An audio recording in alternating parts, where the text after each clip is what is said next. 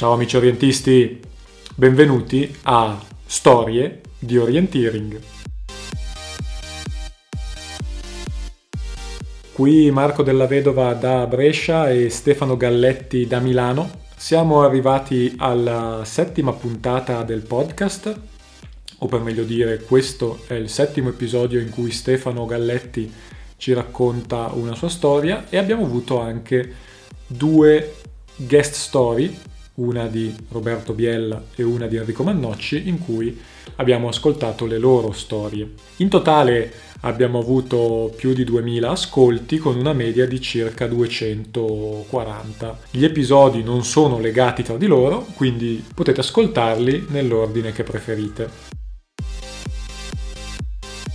Alcune iniziative che noi orientisti stiamo portando avanti in questo periodo allora c'è il famoso Virtual C-Pop, circuito promozionale di orienteering in primiero, che è giunto ormai alla sua ultima prova, perlomeno secondo lo scheduling iniziale. Tra l'altro io sto partecipando con il nome di Cus Brescia, poi vi spiegherò perché, insieme a Lucia Curzio, stiamo, stiamo facendo le prove insieme e stiamo andando, stiamo andando abbastanza bene, siamo decimi attualmente in classifica generale, ma soprattutto abbiamo superato nelle ultime prove Stefano Galletti.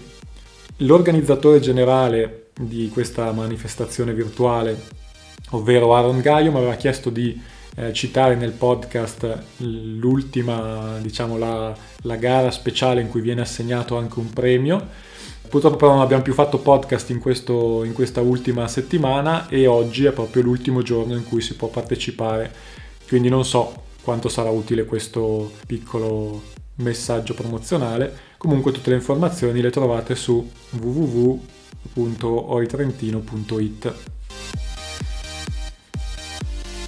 Un'altra iniziativa simile si terrà il 25 aprile a Ivrea, un'organizzazione Orientamondo Ivrea, e eh, sarà una puntata diciamo speciale per il appunto 25 aprile per la festa della liberazione. Un'altra cosa sempre virtuale, ma questa volta di respiro internazionale, è la Coppa del Mondo di Catching Features.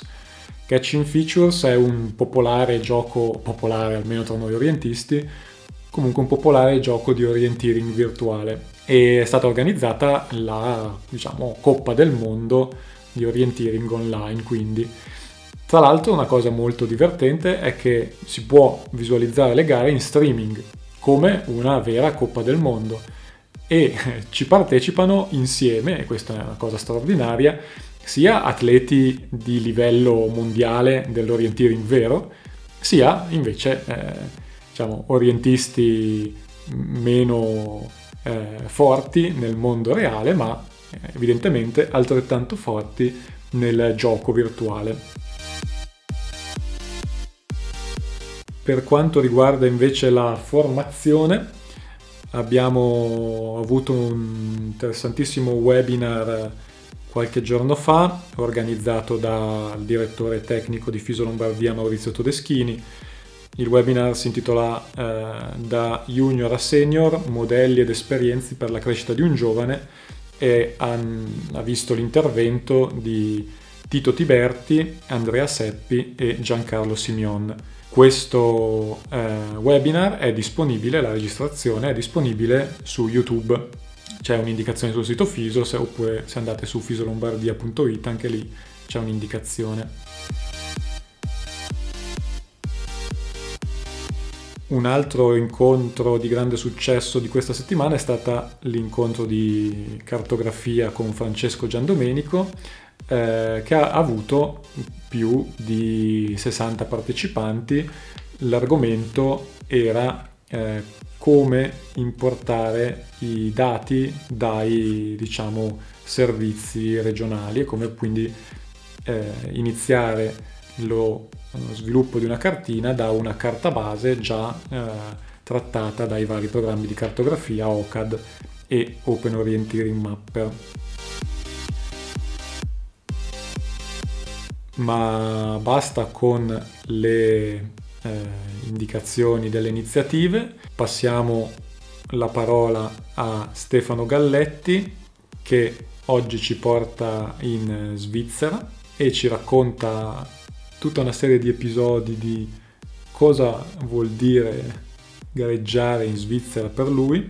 Il titolo dell'episodio di oggi è Si fa presto a dire Svizzera.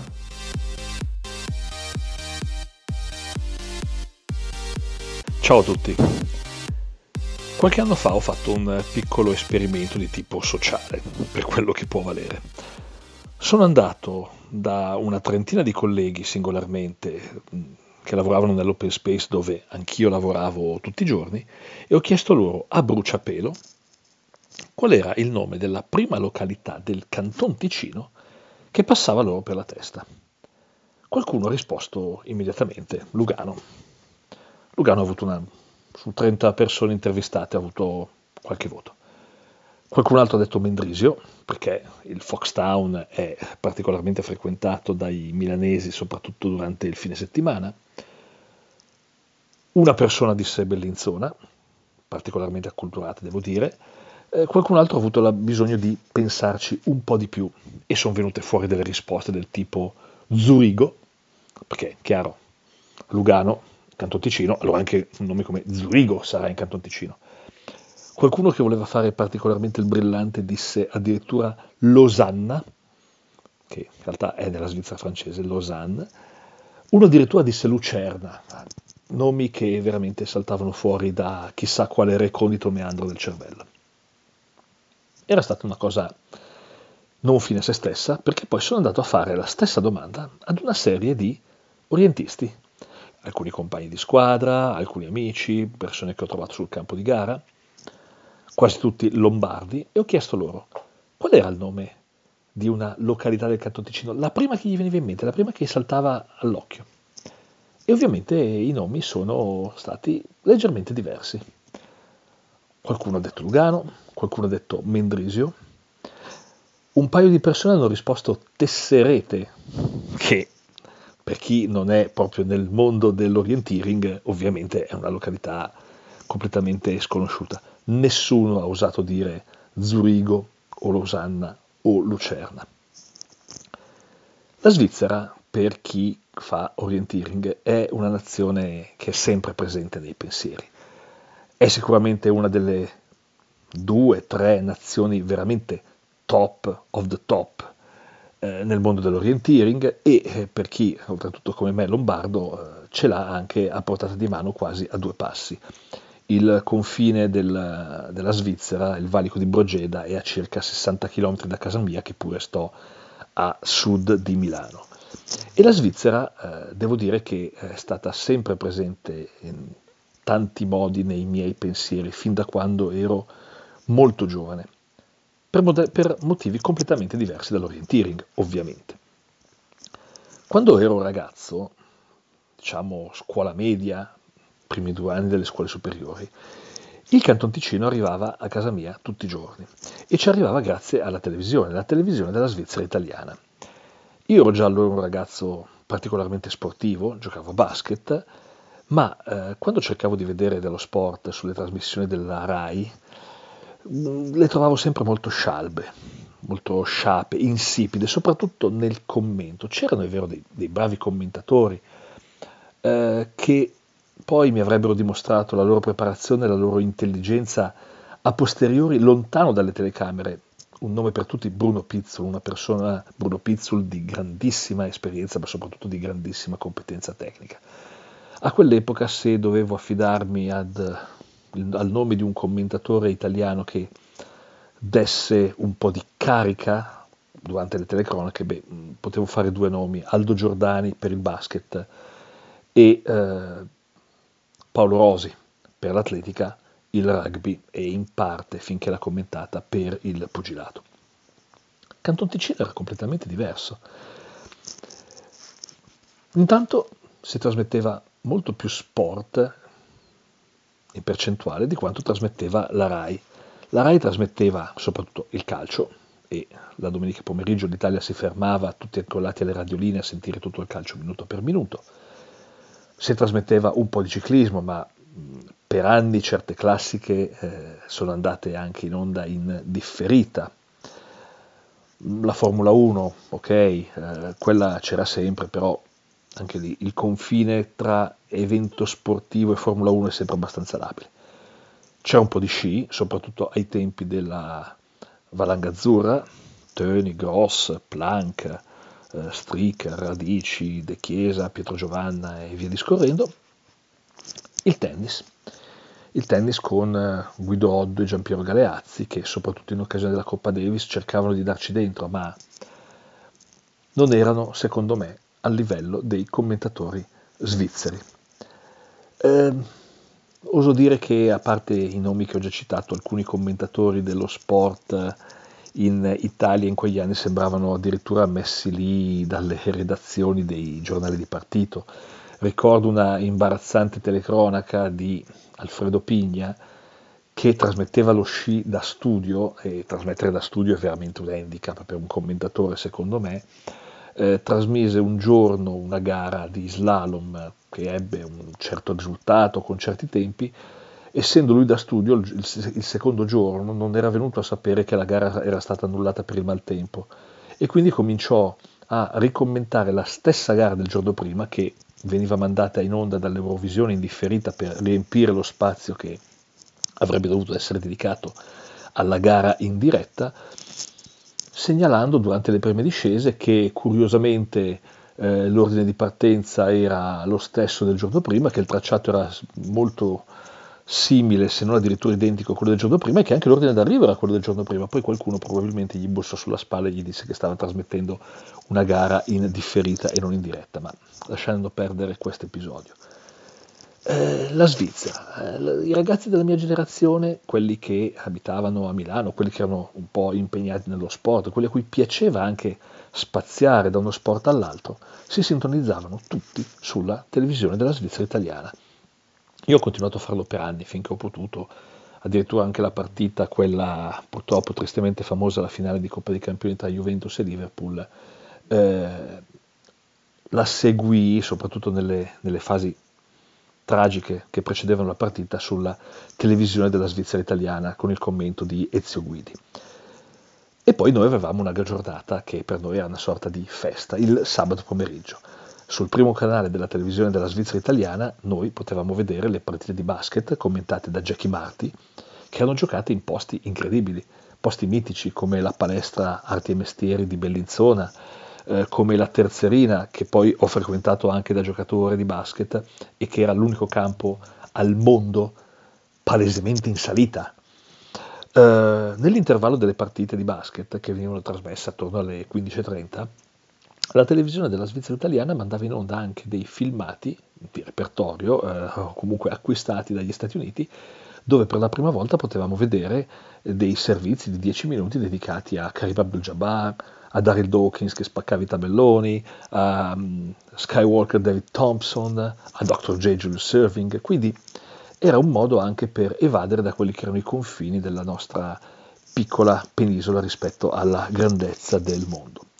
Dopodiché il sabato pomeriggio proseguiva, si completava in genere verso le ore 19 con il mitico terzetto di trasmissioni dell'estrazione dell'otto svizzero numeri, il Vangelo di domani, che non vedevamo l'ora che finisse, e poi c'era Scacciapensieri con i cartoni animati. L'ora di cena, si cenava, si guardava quello che si voleva in televisione, e poi attorno alle 22.15 partiva la sigla di Oxygène. Jean-Michel Jarre e Oxygène eh, introduceva a quella che era la trasmissione clou del sabato, Sabato Sport. Sabato Sport che vedeva Innanzitutto la prima cosa che veniva trasmessa di solito era una partita in diretta di hockey svizzero, giocato ad altri ritmi, ve lo assicuro, rispetto all'hockey italiano. In diretta da eh, uno dei due campi della Svizzera italiana, uno dei due campi famosi, o dalla Ressega di Lugano o dalla Valascia di Abri. Io lo dico qui chiaramente, io ho sempre fatto il tifo per l'Abri Piotta, per l'Abri. Eh, c'erano dei nomi che poi al lunedì mattina ritornavano nostre, eh, nei nostri ricordi, nei nostri commenti. Hai visto Marco De Cundis, hai visto Marcel Dion, che poi fece una carriera incredibile nella NHL.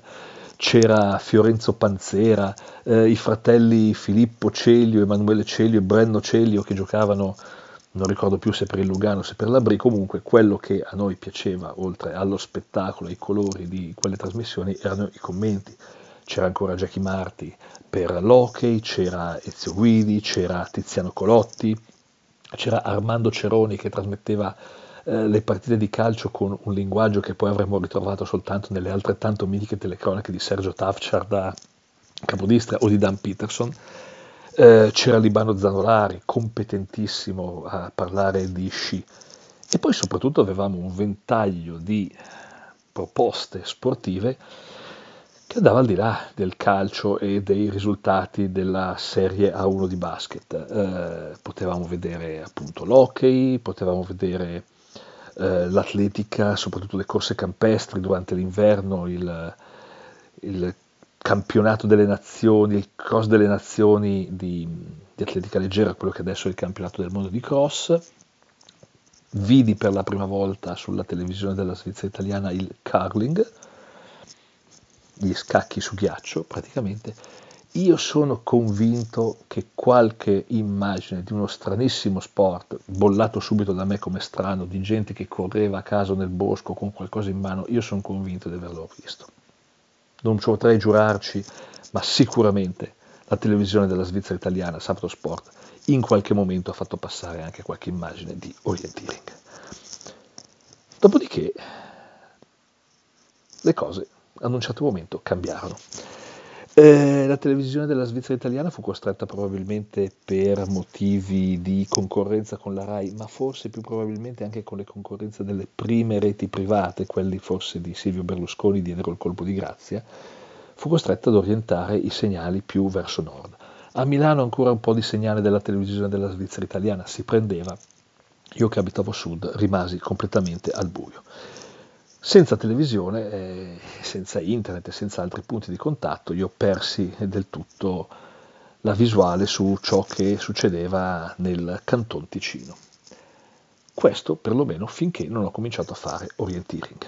Ho corso la mia prima gara nel 1992, nel 1993 ne ho corsa altre, nel 1994 ho cominciato a frequentare più assiduamente le gare del trofeo Lombardia. Io ero l'ultimo arrivato nel gruppo, allora abbastanza numeroso, anche adesso lo stiamo tornando ad essere, dell'Unione Lombarda Milano e ascoltavo con un certo interesse, cercavo di carpire delle informazioni dai racconti dei miei compagni di squadra più scafati, più forti, che innanzitutto andavano in giro per l'Italia a fare gare di questa Coppa Italia, andavano a fare i campionati italiani di orienteering e talvolta andavano addirittura all'estero, andavano in Canton Ticino.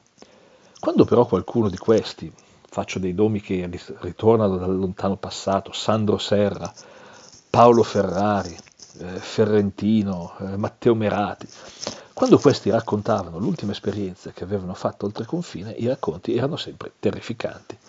C'erano questi orientisti italiani che attraversavano il confine, andavano a fare le gare e impiegavano delle ore a completare i percorsi ticinesi, che dovevano essere veramente tremendi. E questi erano degli atleti, i miei compagni di squadra, che in Lombardia finivano sempre tra i primi, nelle prime posizioni. Mm, capitava di sentire che le categorie richieste all'atto dell'iscrizione venivano sostituite con altre più semplici, al fine di evitare ai miei compagni di squadra delle peregrinazioni inumane per i boschi ticinesi, Oppure capitava addirittura che i miei compagni di squadra, alla gara finita, non trovassero neanche il rettilineo d'arrivo, non trovassero neanche i giudici che prendevano loro il tempo, perché gli svizzeri, i ticinesi, avevano già smontato tutto e se ne erano andati lasciando gli ultimi concorrenti, i lombardi, sventurati nel bosco alle prese con le ultime lanterne. Io ero ignorante su tutto mi chiedevo che cosa potesse essere questo orienteering alla Svizzera. Io non lo so, forse le lanterne in Svizzera erano più piccole, erano invisibili, erano nascoste sottoterra. Improvvisamente no, no, no, la Svizzera mi sembrava diventare un paese un po' ospitale per me, sicuramente da non frequentare come orientista. Passa qualche anno e arriva il 1997, è il primo anno nel quale con un gruppo di amici che erano tutti nella categoria HC come me, se non addirittura poco più che esordienti, e decidemmo di affrontare un nuovo tipo di vacanza. Anziché salutarci all'ultima gara di giugno e poi per rivederci a settembre con le prime gare della stagione autunnale, avremmo cominciato a fare orienteering anche d'estate. Anziché andare al mare, in monti, in collina, avremmo partecipato ad una gara orienteering multi-days e la scelta cadde sulla 6 giorni di Svizzera del 1997, che quell'anno aveva base in due cittadine, a Thun e a Friburgo. Ci siamo iscritti, ci siamo iscritti nella categoria più semplice, l'HC. In Svizzera l'HC è veramente poco più che esordienti e siamo partiti per un viaggio che ci portava verso l'ignoto. Verso l'ignoto anche perché con noi non è che avevamo delle carte geografiche proprio gli ultimi ritrovati della scienza e della tecnica. L'unico Atlante in macchina, io guidavo allora la, la mia macchina, una vecchia Fiat Tipo, era l'Atlante del Touring Club italiano che era uscito nel, a metà degli anni 70, era uscito nell'anno del terremoto in Friuli. Le autostrade su quell'Atlante, che ormai era vecchio più di vent'anni, non erano tutte segnate. Quindi dopo aver preso la Milano Varese o la Milano Sesto Calende, quella che poi diventa la eh, porta su verso, verso nord-ovest della Lombardia, eh, sull'Atlante a Sesto Calende l'autostrada finiva. Quindi, provenendo da Milano, ad un certo momento io ho preso a destra e sono uscito a Sesto Calende non mi interessava molto il fatto che ci fossero delle macchine che stavano proseguendo sull'autostrada, chissà dove, boh, non lo so, avrebbero trovato forse un muro o qualche altra cosa. Non era, non era di mio interesse, per me l'autostrada finiva lì. Quindi in un sabato pomeriggio di fine luglio abbiamo cominciato ad affrontare tutte le stradine, le strade dei laghi, quelle del Lago Maggiore, per portarci in Svizzera, un traffico allucinante siamo riusciti ad acchiappare per miracolo l'ultimo treno, quello che da Goppenstein porta a Kandersteg, attraverso la montagna, si fa salire l'auto sul vagone del treno e si attraversa appunto la montagna e siamo riusciti, dopo altre peripezie che non sto neanche a raccontarvi, ad arrivare a Goldiville, un piccolo villaggio sopra al lago di Thun dove alloggiavamo. Il giorno dopo andiamo a Thun e ci iscriviamo come open si sa mai, alla gara in città. Gara in città che per me ha avuto subito un, un'impressione abbastanza strana. Io correvo per eh, le stradine di Thun, una cittadina molto bella che ha eh, un castello sulla parte più alta della collina che domina Thun e ad un certo momento passando nelle stradine più strette, prima di affrontare la salita al castello, ero seguito da uno degli addetti dell'organizzazione in bicicletta che mi stava, mi stava dietro. Eh, a un certo momento ci siamo quasi anche urtati. Io non sapevo una parola di tedesco, non sapevo cosa dirgli, però il mio sguardo era stato subito abbastanza incattivito verso questo ciclista che mi aveva quasi mandato a gambe all'aria e quindi ad un certo momento ho deciso di staccarlo, approfittando del fatto che dovevo salire al castello e la mia scelta di percorso fu di andare su per uno stretto porticato con i gradini per arrivare fino alla rocca. Il ciclista mi seguì anche sui gradini, si mise la bici in spalla e cominciò a corrermi dietro e anzi ad un certo momento di questa ripida salita mi chiese anche se poteva di passare, mi fece capire che lui stava andando più veloce di me con la bici in spalla. Ho ritrovato poi all'arrivo quel ciclista e ho raccontato questa strana avventura che avevo vissuto e qualcuno mi ha risposto, ah beh sì, eh, quello è Urs Fluman.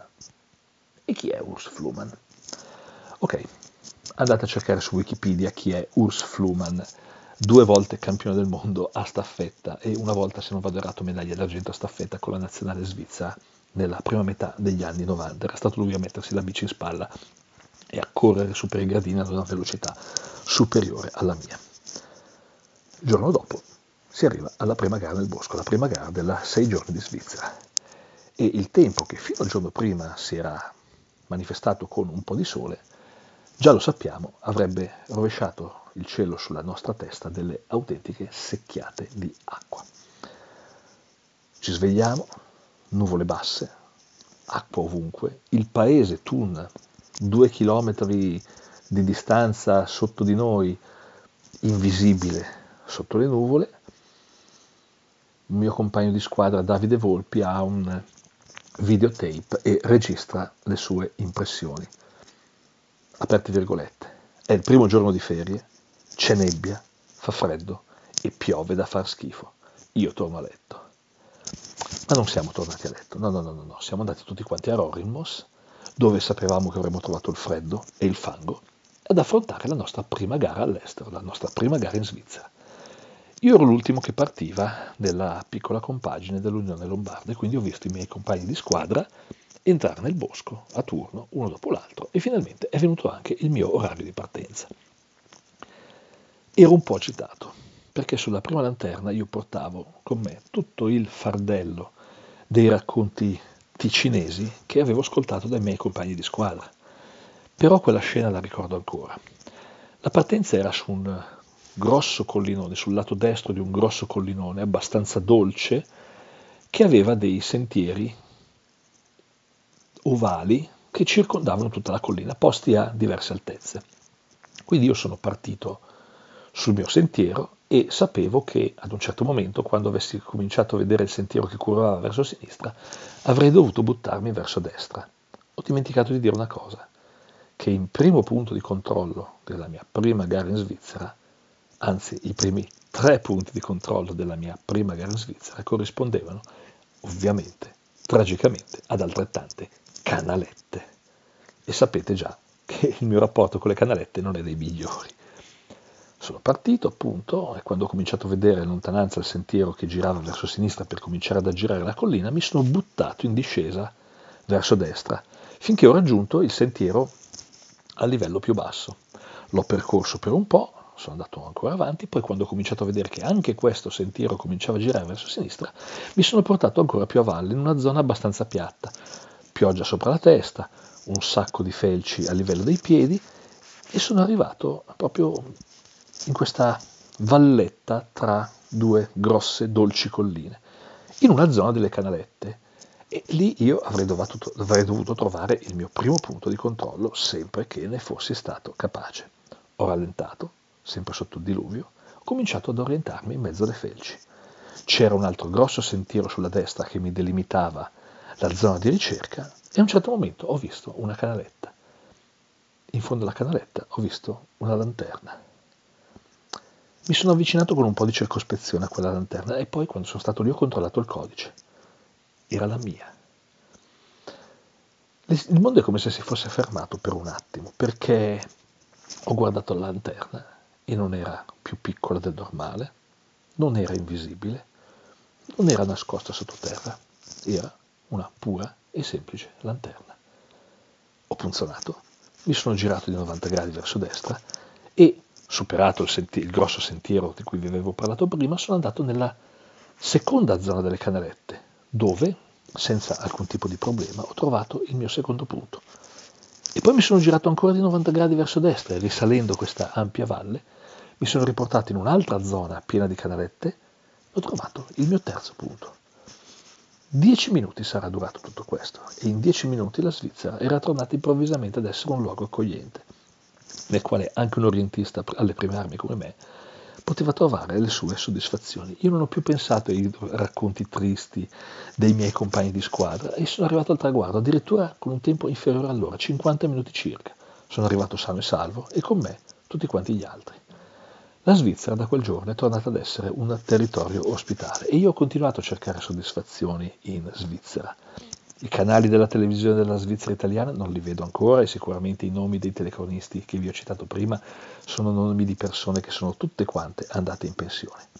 Però per esempio nel 1999 io proprio ad una gara del Canton Ticino, una gara del trofeo miglior orientista, ho visto per la prima volta il mio nome comparire in prima posizione in una qualsiasi gara di orienteering. Era un sabato pomeriggio era il giorno delle elezioni in Svizzera, quindi parecchi orientisti ticinesi erano impegnati ai seggi.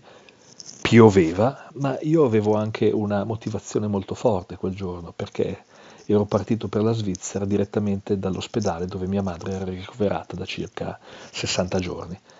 Eh, mia madre mi aveva visto di nuovo in visita al suo letto a un certo momento aveva detto che era inutile che io perdessi tutta la giornata in ospedale con lei che andassi a fare qualcos'altro. Sapevo che c'era questa gara in Svizzera, a Monte San Giorgio, ho preso un panino e un pezzo di cioccolato, l'unico italiano che ha esportato del cioccolato in Svizzera, sono andato a Monte San Giorgio e con una certa dose di cattiveria quel giorno ho vinto la mia prima gara.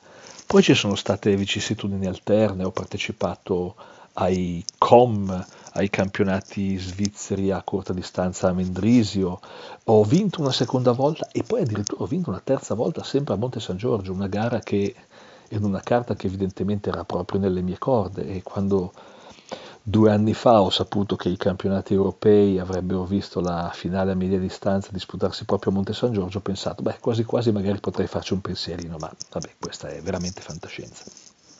Sono addirittura riuscito a vincere una volta una gara al Monte Generoso. Monte Generoso, diciamo una carta non delle più piatte del mondo, ricordo quello che era scritto su un comunicato gara in un'occasione siamo al Monte Generoso e si corre in salita. È inutile lamentarsi, bisognava pensarci prima. Dopodiché mi sono anche iscritto per una squadra ticinese, l'Aget Lugano, che non eh, mi vede più tanto spesso per motivi lavorativi e anche per gli impegni da speaker gareggiare in Svizzera. Eh, l'ultima volta che ho, messo, che ho indossato la tuta dell'Aget Lugano è stata per una premiazione di una delle gare alla 4 giorni di Toscana.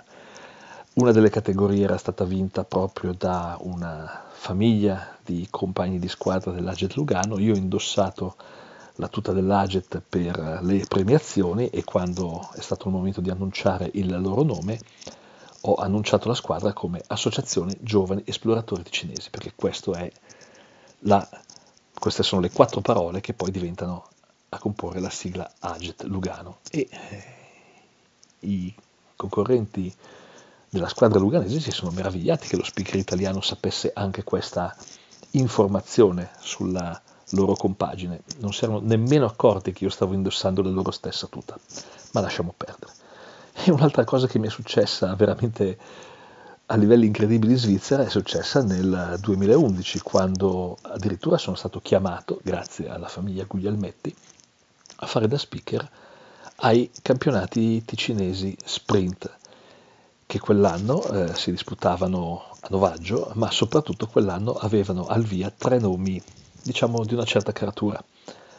Fabian Herner, Mattias Merz e Daniel Hupman e ho avuto modo quindi di incontrarli eh, e di poterli intervistare da speaker svizzero e ho notato eh, una cosa che si tratta di tre persone veramente squisite, ho cercato di metterli in difficoltà con qualche domanda un po' impertinente.